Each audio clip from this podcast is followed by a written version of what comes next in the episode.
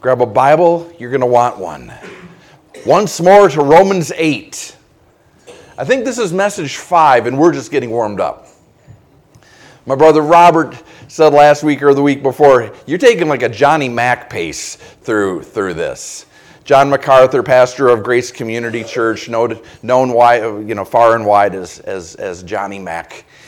He, he when, when you say verse by verse teaching, he really does sometimes a verse at, at a time, a verse a week. But, but what's interesting, I actually chased this down. The last time he taught through Romans 8, he did Romans chapter 8 in just eight messages. That's warp speed for him my pastor, the first time I heard someone teach through Romans 8 took six months.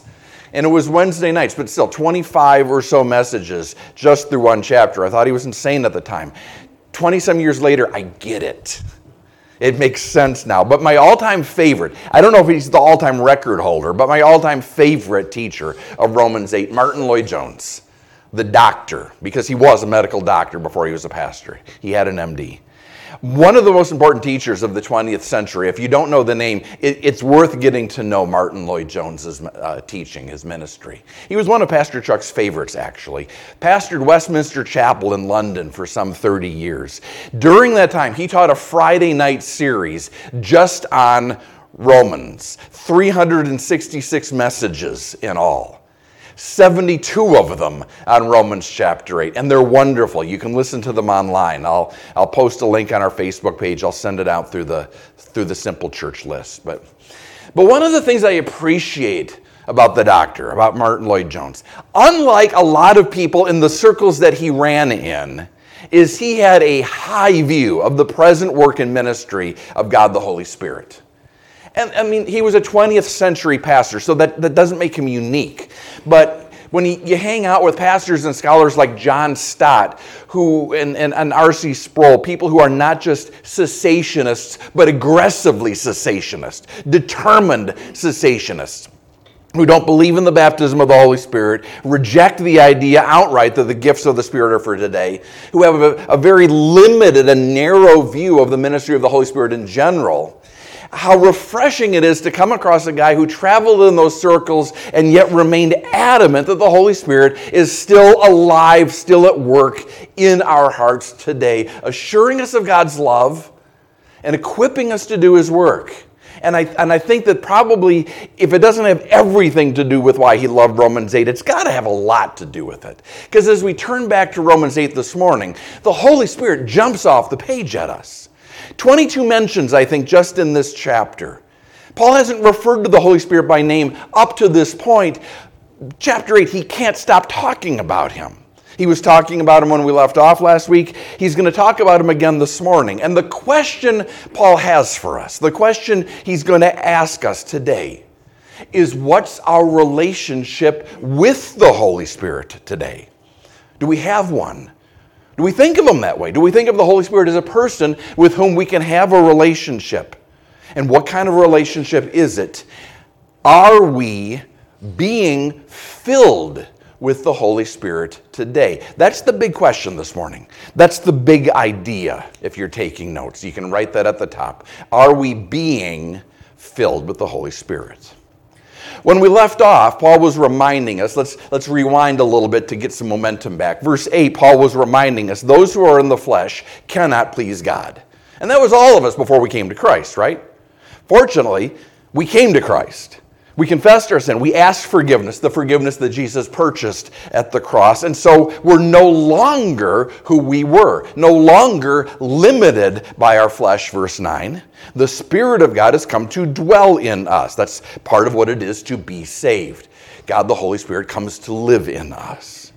And if, go down to verse 11, if the Spirit of Him who raised Jesus from the dead dwells in us, and He does, what Paul really means is because God the Holy Spirit, who raised Jesus from the dead, dwells in us, then he who raised Christ from the dead will also give life to our mortal bodies through his Spirit who dwells in us. Romans 8, verse 11. And we said last week that one way to read that is that God is going to give us new bodies. At the rapture, whether we're raptured or whether we're raised from the dead at that time, we're given new bodies, immortal bodies, to replace these obviously defective bodies, these inherently sinful bodies, these bodies that are in no way fit for heaven. That's one way to read verse 11, and it's true that that's going to happen. But another way to read the verse, and I think a more important way to read the verse, is closer to what it actually says that the Holy Spirit will give life to these mortal bodies. Yeah, we're going to get immortal bodies, and that's going to be great because I'm tired of mine. But in the meantime, the Holy Spirit will give, is giving life to these mortal bodies. The power that raised Jesus from the dead will enable us to live spiritual lives in these corrupt carcasses spirit filled lives, overcoming lives, lives that serve and honor God, lives that resist sin. I think that's the more important way to read verse 11. And one way I know that is that Paul keeps talking about it in verse 12. Let's push forward this morning. And I'm in completely the wrong place. Therefore, brethren, we are debtors, not to the flesh, to live according to the flesh. Pause. Paul, Paul is saying we've got a choice. Therefore, because the Holy Spirit has come to dwell in us, because the power that raised Jesus from the dead, he says that twice to make sure that we don't miss it, has come to live in us, today we have a choice we didn't have before flesh or spirit. I'm sorry, yeah. Yeah, flesh or spirit. I said that right. I don't know. Rob, it's catching, man. But how do we make that choice? What do we think about that will help us make the right choice? What do we, what do, we do when no one's looking, when no one's watching, when we know no one will ever know the choice that we make? Are we led of the Spirit? Are we led of the flesh? Paul says, verse 12, start with this thought. Try this on for size. What do you owe your flesh? What did your flesh ever do for you? What, what good did your flesh ever do for you? Our flesh did a lot for us. None of it was good. If your flesh was anything like mine, it promised a lot of good. Our flesh is great at making promises health, wealth, happiness, everything under the sun. What did it actually deliver? Nothing good. In fact, if Jesus hadn't intervened, if Jesus hadn't sacrificed himself for us and allowed himself to be crucified in his flesh, our flesh would have dragged us, our souls, straight to hell. My family used to play Monopoly on Thanksgiving. Sometimes it was even fun. I was thinking about that on Thanksgiving. You know, without Christ, we would have all had different trips around the board. Some of us would have been the car, or the top hat, or the wheelbarrow. Some of us would have built houses or hotels, accumulated a big stack of cash, won a beauty pageant. But we all, sooner or later, would have ended up on that square that says go to hell. Go directly to hell. Do not pass go. Do not collect $200. So, what do we owe our flesh exactly?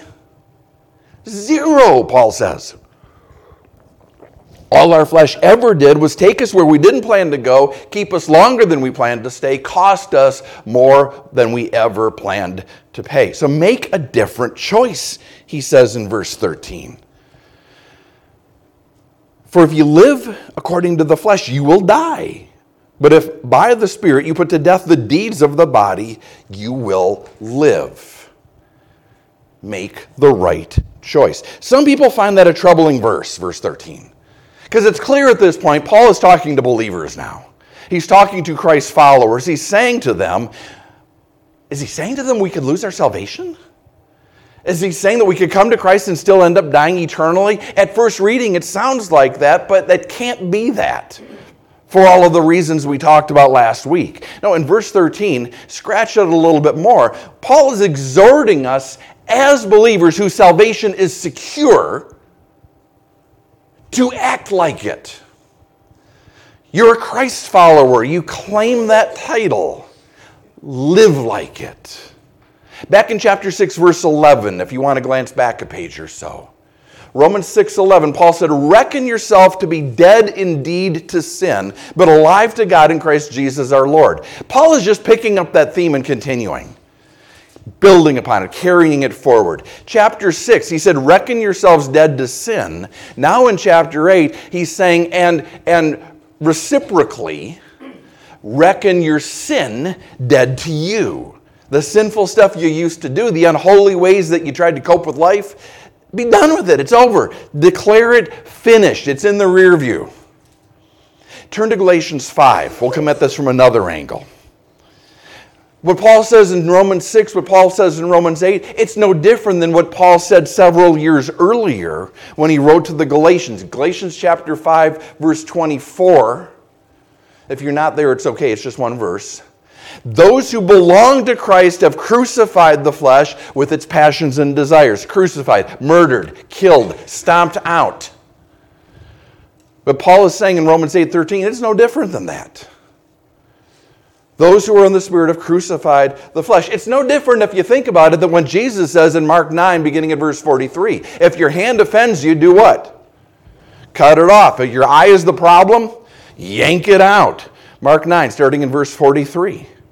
Was Jesus being literal when he said that? No, he's telling us the same thing Paul's telling us. If our flesh is the problem, and it is, we got to murder the flesh. Crucify it. Walk away from it.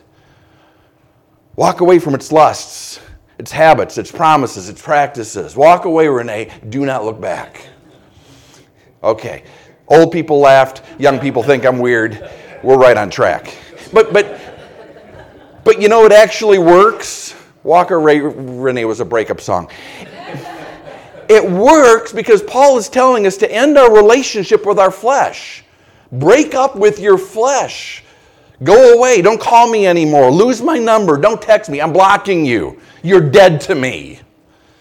Crucify your flesh, Galatians 5:24. In verse 25, okay, I lied, two verses. Crucified your flesh and if we live in the Spirit, let us also walk in the Spirit. Choose to walk in the Spirit because we can, we get to. Because we get to, we got to. And as we make that choice, if we do, if, back to Romans 8:13, we put to death the deeds of the body, deeds of the flesh, sinful stuff that used to define us, we will live. We'll live the lives that Christ purchased for us. We'll live in Him. We'll live Christ centered lives, spirit filled lives, if we make the choice. Said last week, said it again this week. It's not automatic. If it were, Paul wouldn't have to tell us Galatians 5:16, a little above where we were. Okay, that's three verses. I'm lying a lot today. Walk in the Spirit, and you shall not fulfill the lusts of the flesh. Galatians 5:16. Walk in the Spirit, and you shall not fulfill the lusts of the flesh. And, and, and see, what this brings us to is an incredibly neglected concept in the body of Christ neglected, and it's strange to me. It, it, almost baffles me considering how much Paul talks about this. We've been two different places in Romans, a couple different places in Galatians already. We're going to be in Ephesians and the Gospel of John before we're done. Again and again, we read about being filled with the Spirit, walking in the Spirit. But we don't talk about this a lot. And we don't practice this a lot. It's baffling until we remember a little bit of church history. There's a reason that we got here. There's a reason that this idea of being filled with the Spirit is alien in a lot of churches. It's an alien concept, it's a foreign idea. Super quickly, little church history, super quickly and incredibly oversimplistically. We talked at the beginning of our study in Romans about the birth of the Roman Catholic Church the year 312, Emperor Constantine says, Hey, I'm a Christian now. Maybe he was, maybe he wasn't. But by the time he dies, church and state, the lines between them have gotten pretty blurry. Christianity is unofficially the official religion of the Roman Empire. Emperors are more and more trying to exert authority over the church. Bishops are vying, they're playing the political game, they're vying for influence with the emperors. They're leaving the Word of God behind. Fast forward to 476, Roman Empire as we know it falls. Church steps in to fill the vacuum. Leaders lead. There's no longer an empire leading, so the church fills the void. So the, the roles have reversed. It's no longer the empire, the political entity, influencing the church. It's the church now rising up to run the empire. And, and first, they're just ruling over Rome proper. But a couple, but a few centuries later, by 962, the Holy Roman Emperor, uh, Holy Roman Empire is born. The Holy Roman Empire, which was neither holy nor Roman, it was just an empire. But it was an empire with the Catholic Church at the center. And it was during that time that the abuses that the Catholic Church became known for really set in, really began to take hold. Restriction of the Bible to the priests. People like you and me couldn't read the Bible. The perversion of the gospel. It was no longer salvation by grace, it was grace joined with good works. Devotion to the Pope. The Pope is infallible. Uh, elevation of tradition above the word, and so on. Until the 1500s, when we have the Reformation people like Zwingli and, and Luther and Calvin speaking out against that, that collection of unbiblical practices, determined to return the Bible to the people and determined to bring the people back to the true gospel. We talked about this earlier in Romans as well the five solas, the fact that, that our authority is the Word of God alone that tells us that we're saved by grace alone, through faith alone, in Jesus Christ alone, to the glory of God alone. Well, from the Reformation comes Protestantism, starting with, with churches that today we might call fundamentalist. And I know that's a loaded term, but, but for the sake of bundling to, them together, fundamentalist, evangelical, we could call them a lot of things. Let's just for the sake of a, a shared vocabulary, let's, let's say fundamentalist, grounded in the Word rooted and grounded and, calling what's fundamental in, in, their belief and practice God's word. You got the Lutheran Church in Germany, the Reformed Church in Switzerland and later in the Netherlands, the Presbyterian Church, John Knox in Scotland, all with a high view of Scripture, all with an admirable devotion to the gospel, all with relatively little attention or emphasis on the present day ministry of the Holy Spirit in the life of the believer and it's not hard to understand why. Their priority was the Bible because it needed to be. If they had a motto, it might have been, Let my people read. They were focused on the Word, they were focused on the gospel, that we're saved by grace through faith and not works. And, and those two things, that's a full time job. We sometimes talk about essential doctrines, doctrines having to do with the Word and the cross and salvation. The Reformers' ministry and the ministry of the churches they founded, the, the tribes, the denominations that came out of their ministry, were all about the essentials. It's all they had time for, it consumed all of their bandwidth. And 500 years later, today, that remains by and large the churches that haven't gotten flaky and left the Word of God altogether the, the, the churches that remain true to the word are true to the word and very little else. That's how they began, that's how they've continued, and that's understandable. Some people, let's do a compare and contrast. Some people will, will criticize Calvary's relative emphasis, let's say, on eschatology. We talk a lot about prophecy in the end times. And sometimes those who, who criticize us for that will point out, well, the reformers didn't talk about that. The Puritans never wrote about that. The implication being, so why do you again? Yeah, Luther, Calvin, Knox, their contemporaries, they didn't talk about eschatology. I can't think of anyone who wrote in the 1500s or 1600s who was writing about end times. They had more important things to do. If we don't have, if we don't have a right understanding of the Word of God and the gospel and what Jesus accomplished in his first coming, his second coming isn't going to make a whit of difference. Draw, draw an archery target. And the bullseye, you got the Word, you've got the Trinity, you've got the gospel, you've got the cross. Those are the bullseye. They're essential, they're non negotiable. Those are the things we have to agree on if we're to call ourselves Christians. Things like eschatology, that, that's the outermost ring. And pneumatology, doctrines having to do with the Holy Spirit, that's not the bullseye either closer to the center than tribulation and rapture and antichrist, but still not essential. So we can understand why it took a while. In fact, it took until the 1700s for the Holy Spirit to really become any tribe or denomination's focus. It was the 1700s when ministers like John and Charles Wesley looked at each other, looked at their ministries, and said, We're missing something. Something's missing. There must be more. There's an X factor. What is it? Who is it? And so in the 1700s, we had the birth of the Methodist Church and other tribes, other denominations like them, who began to give the Spirit of God the same attention as the Word of God. They began to give the Spirit of God the attention that the Word of God says we need to pay. Began to emphasize the ministry of the Holy Spirit, baptism of the Spirit, gifts of the Spirit, fruit of the Spirit. Now, don't, the Holy Spirit was working the whole time. The Holy Spirit didn't take a coffee break for 500 years.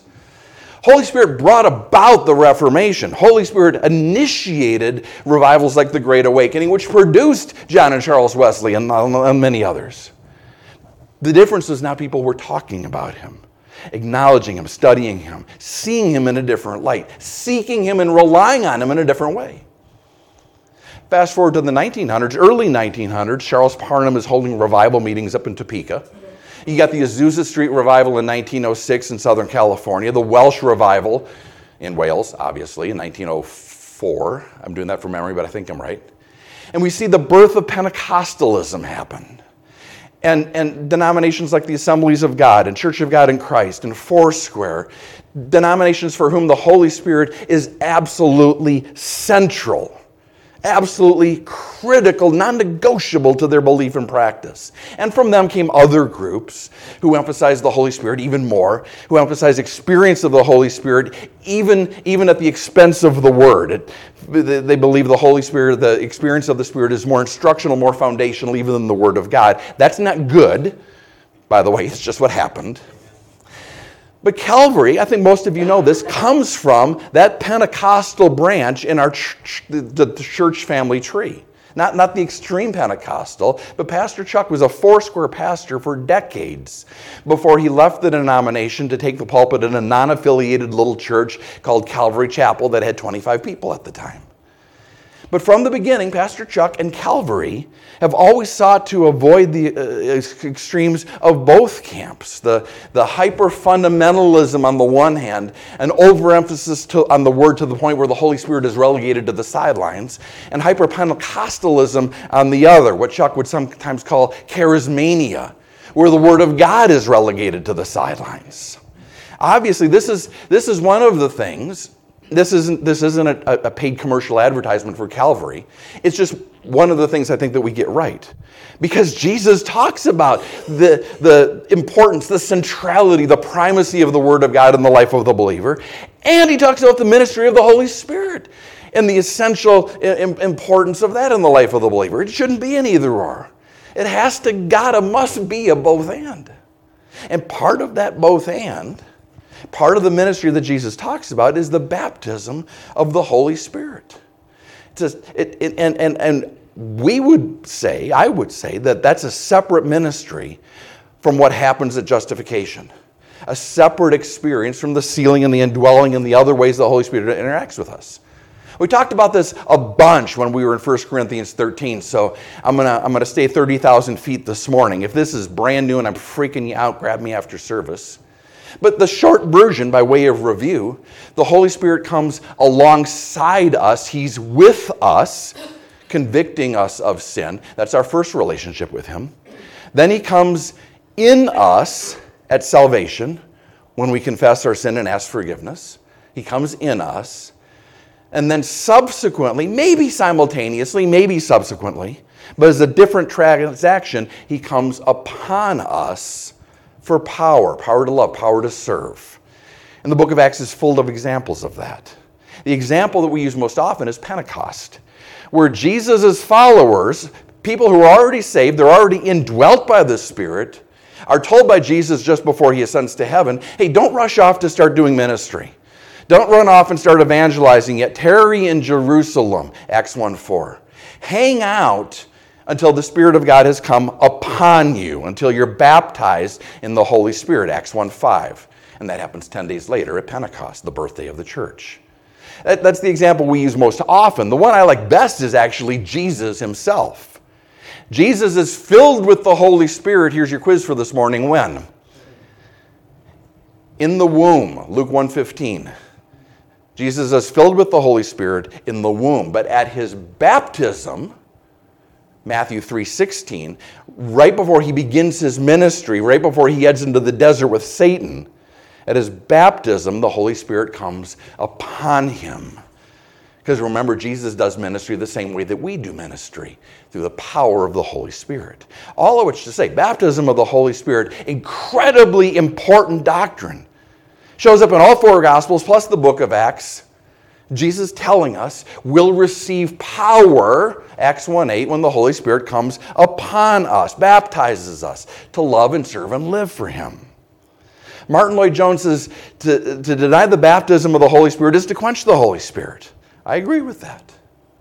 R.A. Torrey, if you want one book to read on this doctrine of baptism of the Holy Spirit, read Baptism of the Holy Spirit by R.A. Torrey. He says the baptism of the Holy Spirit is an absolute necessity for preparation for effective service for Christ. I agree with that. Pastor Chuck, in, in, a, in a really excellent book on the Holy Spirit called Living Water, says, I'm convinced that the greatest need in the church today is a renewal of the teaching on the subject of the Holy Spirit. Only then will you and I be empowered to go into the world as effective witnesses for Jesus Christ. The only hope for our nation today is a spiritual awakening that begins in the church with a fresh movement of the Holy Spirit upon the lives and hearts of the saints of God, and this takes the baptism of the Holy Spirit. I agree with that. I think that's more true now than 28 years ago when he wrote it. But here's the thing. Just as John Wesley looked at his church, looked at the church of the 18th century, and said something's missing, I think that, that we've fallen into the trap of so promoting the baptism of the Holy Spirit, so emphasizing it, that we end up uh, in a place where we look at each other and say the same thing that Wesley said there must be more. We've got the baptism of the Holy Spirit. We've cracked the code. We found the key. But we still look at each other and we say, but, but, but there's something missing. And there is. There is we might be indwelt by the Holy Spirit, sealed by the Spirit, baptized by the Spirit. But back to Romans 8:13, are we living in the Spirit? That's our big idea this morning, right? Martyn Lloyd-Jones in a book entitled The Holy Spirit says this. I want to know, he, he actually asks, he starts with the question, I want to know, have you experienced the fullness of the Spirit? I know that many of you would want to say to my question, well, we got it all at conversion. There's no need for any more experience. Well, I have only one other question to ask you. If you got all at the conversion, if you got all of the Holy Spirit at conversion, where in God's name is it? You got to love the doctor. And that's not just a question for Calvary lump Presbyterian and Reform and Lutheran and, and, some of our Baptist friends together, call them fundamentalists just for the sake of calling them something. Lump AG and COGIC and Vineyard and Foursquare all together, call them Pentecostal for the sake of calling them something.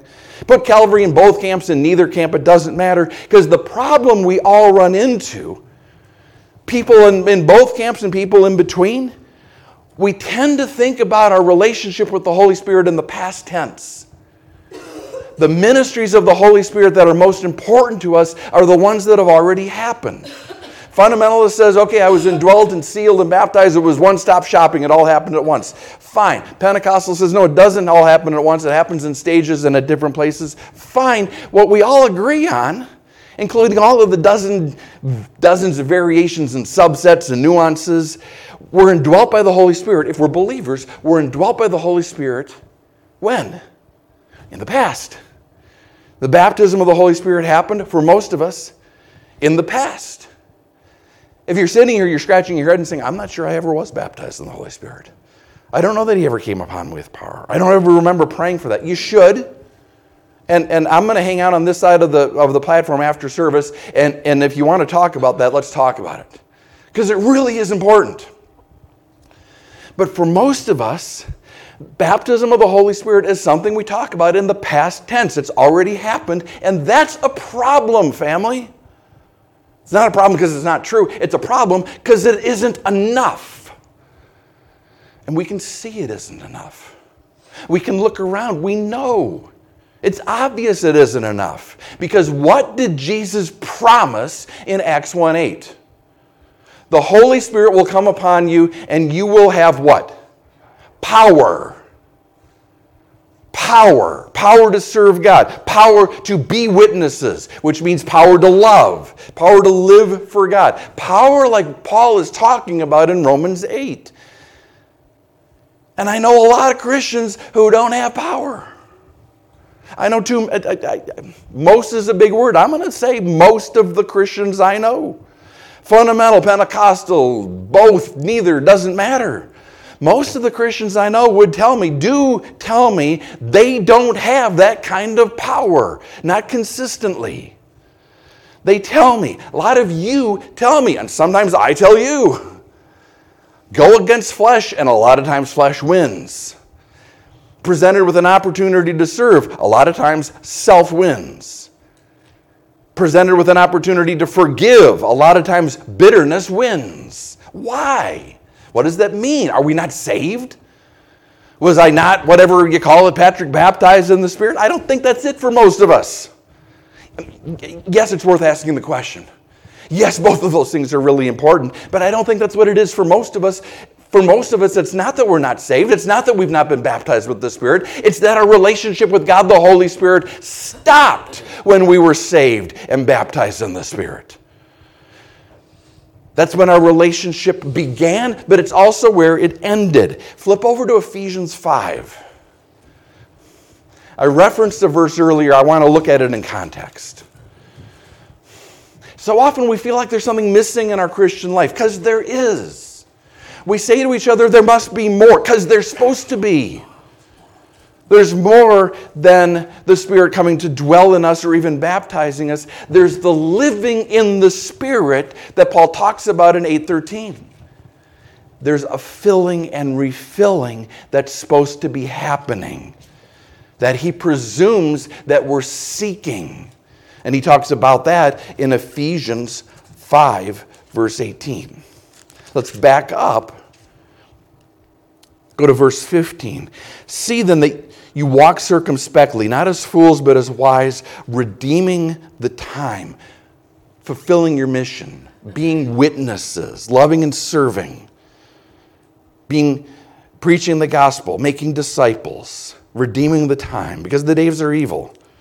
You can't look to your left or your right. You can't look at society to tell you what to do. And don't be unwise, but understand what the will of the Lord is. He's revealed it in His Word.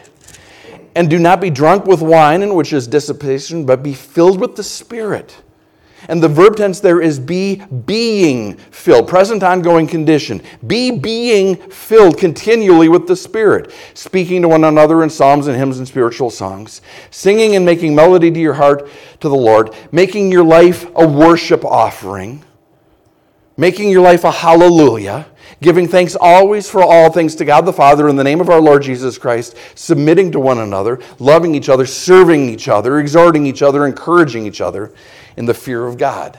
There is nothing about that passage, not the context, not the verb tense. There is absolutely nothing there that suggests that Paul is talking about a one and done transaction with the Holy Spirit. Everything we just read suggests that he's talking about an ongoing relationship something we pursue and prioritize after we've been saved, after even we've been baptized. He says, Go on being filled, keep being filled, be being filled. And Jesus promised we'd be able to. John 4, woman at the well, we talked about it a couple weeks ago. At the, at the well, Jesus promises what? For those who believe, a fountain of living water.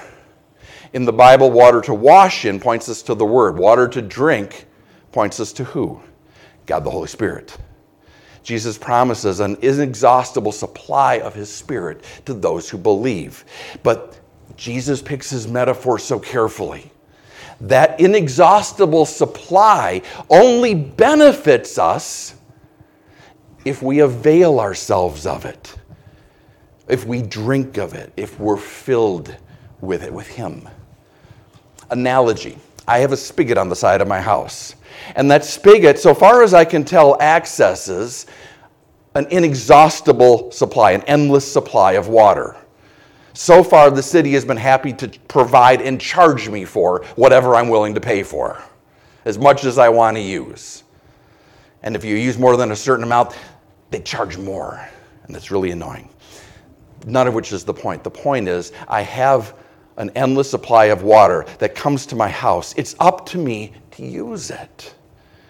Every summer, I have a choice. We all have a choice. Water my lawn, use that endless supply, and pay for it. Or ignore the supply of water and let my lawn brown out and die, which is what I choose.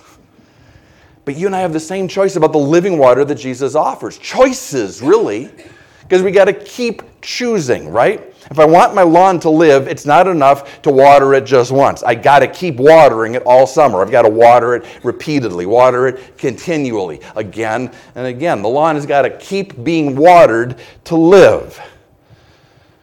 We have to keep being filled with living water to live for Christ, to truly live, to live, to love, to serve, to worship, to walk in the Spirit. We need to be being filled. And, and, and the, the whole thing is so much of the church has lost sight of that. Our pride is much more comfortable keeping the Holy Spirit in the rear view mirror rather than in the driver's seat where he belongs. We'd rather argue and fuss and feud about whose view of the Holy Spirit and the baptism of the Holy Spirit is correct than dig into why is the Holy Spirit not having the effect Jesus promised that he would in our lives. I mean, I've got a baptism on ba- uh, perspective on baptism of the Holy Spirit. I just shared it. And, and, and, and I spent a lot of time studying and, and, and praying and, uh, before I came to it. But the funny thing is, the longer I, I walk with the Lord, the less I care about it. The means, the mechanism, the verbs, and the pronoun. You're fundamentalist. Great. You believe you receive the fullness of, of the Holy Spirit at the moment of your salvation, indwelling baptism all at once. Fine. I don't care. Where's your power? Do you right now have the power to walk in the Spirit? To live the way that Paul is describing in Romans 8:13? If not, if you feel like the, you lack the power to love and forgive and serve and overcome your flesh and walk in victory and glorify God, you need to be filled with the Spirit. I already was. You need to be filled again. You're Pentecostal.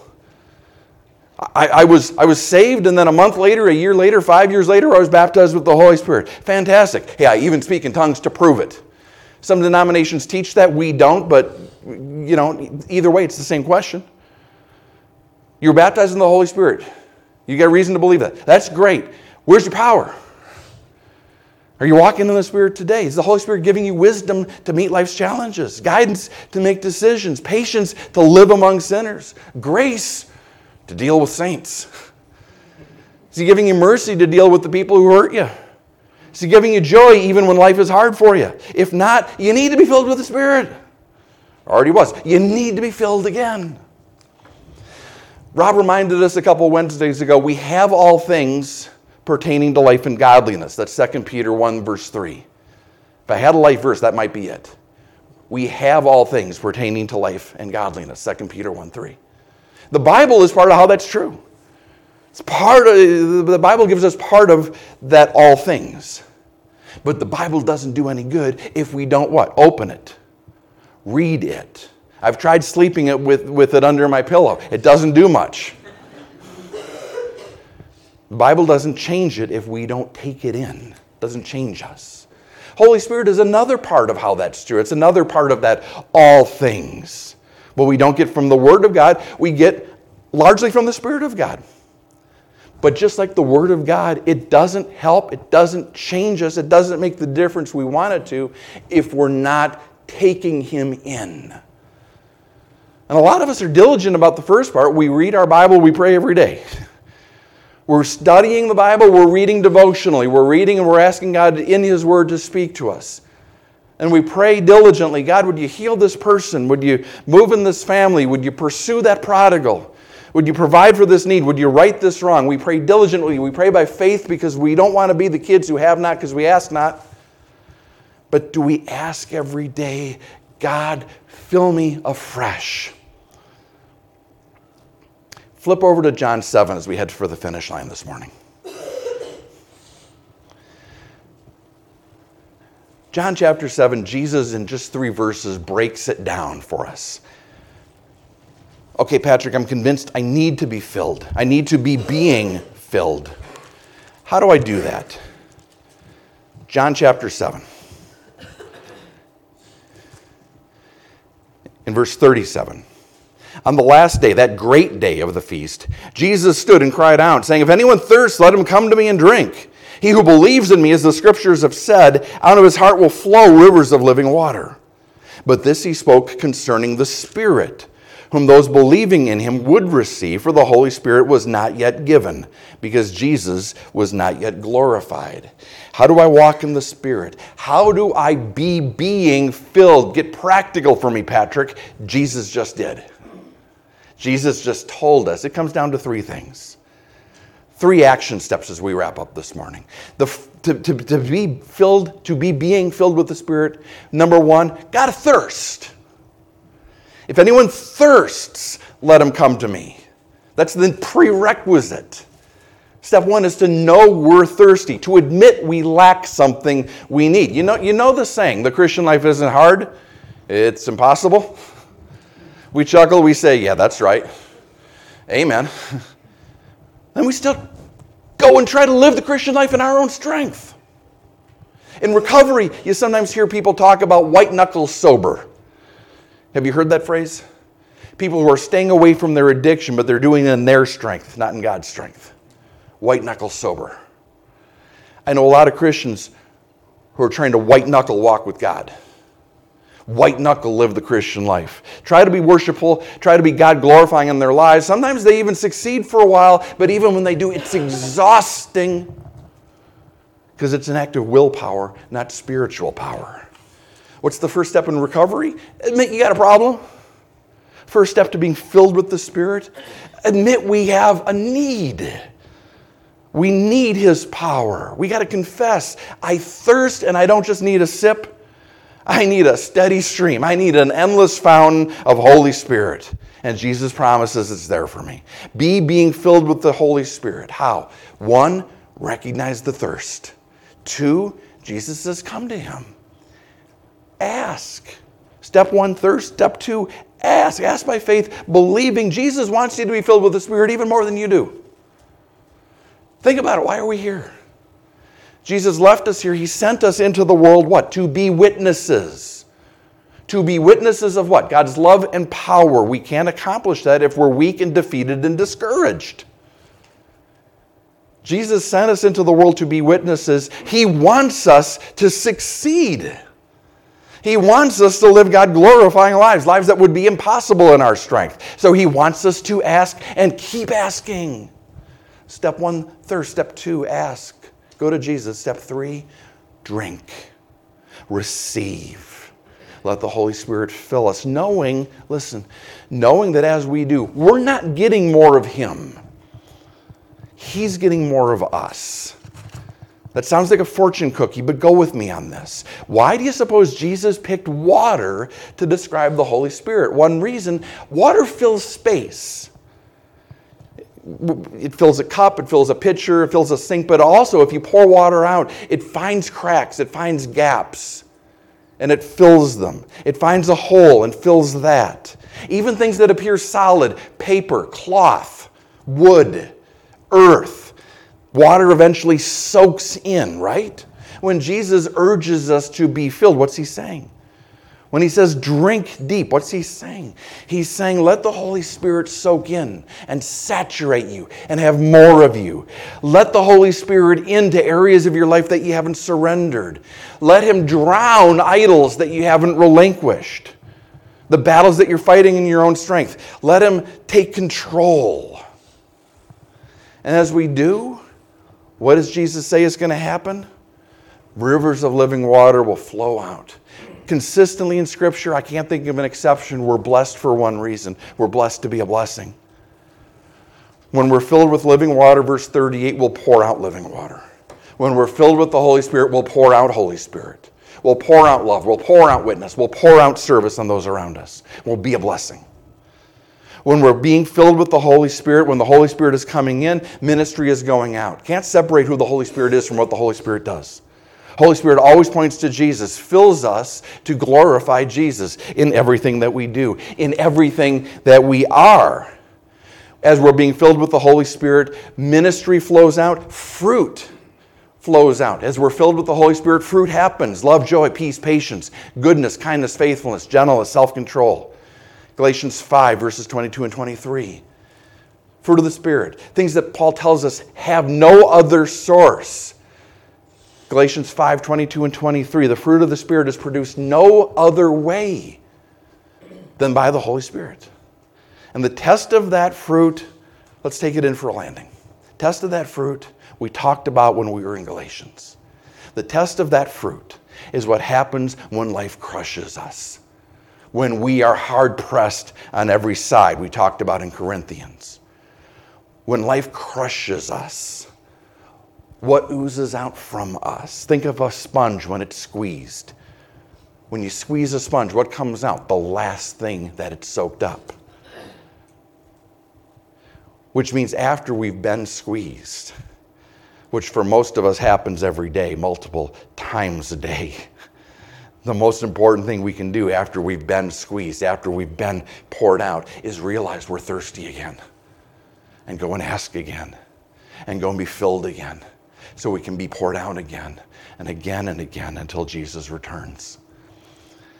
I'm going to ask Hector and Abby to come back up. Martyn Lloyd-Jones retired from the pulpit in 1968, kept writing until shortly before his death in 1981. 1976, he published a commentary in the Armor of God passage in Ephesians 6. Put on this and put on that and take up this. He, the passage starts off with Paul saying, Finally, my brethren, be strong in the Lord and in the power of his might. Be strong in the Lord. Be being strong in the Lord. And commenting on that verse, as an exhortation to you and me this morning. The doctor said this Do you know anything of this fire, this, this passion to be being strong in the Lord and the power of his might? If you do not, confess it to God and acknowledge it. Repent and ask him to send the Spirit and his love into you until you're melted and moved until you're filled with his love divine and know his love to you and rejoice in it as his child and look forward to the hope of the coming glory. Quench not the Spirit, but rather be filled with the Spirit. If we're doing one, we can't do the other, is his point. Quench not the Spirit, but rather be being filled with the Spirit, and so rejoice in Christ Jesus. Father, that is our prayer. That is the desire of our heart we thirst, we need, we lack. And so we come before you now, we ask, and we expect. We stand on your promise. And we ask knowing that you want to answer our prayer more than we even pray, want to pray the prayer. Jesus, fill us afresh. Fill us and overflow us.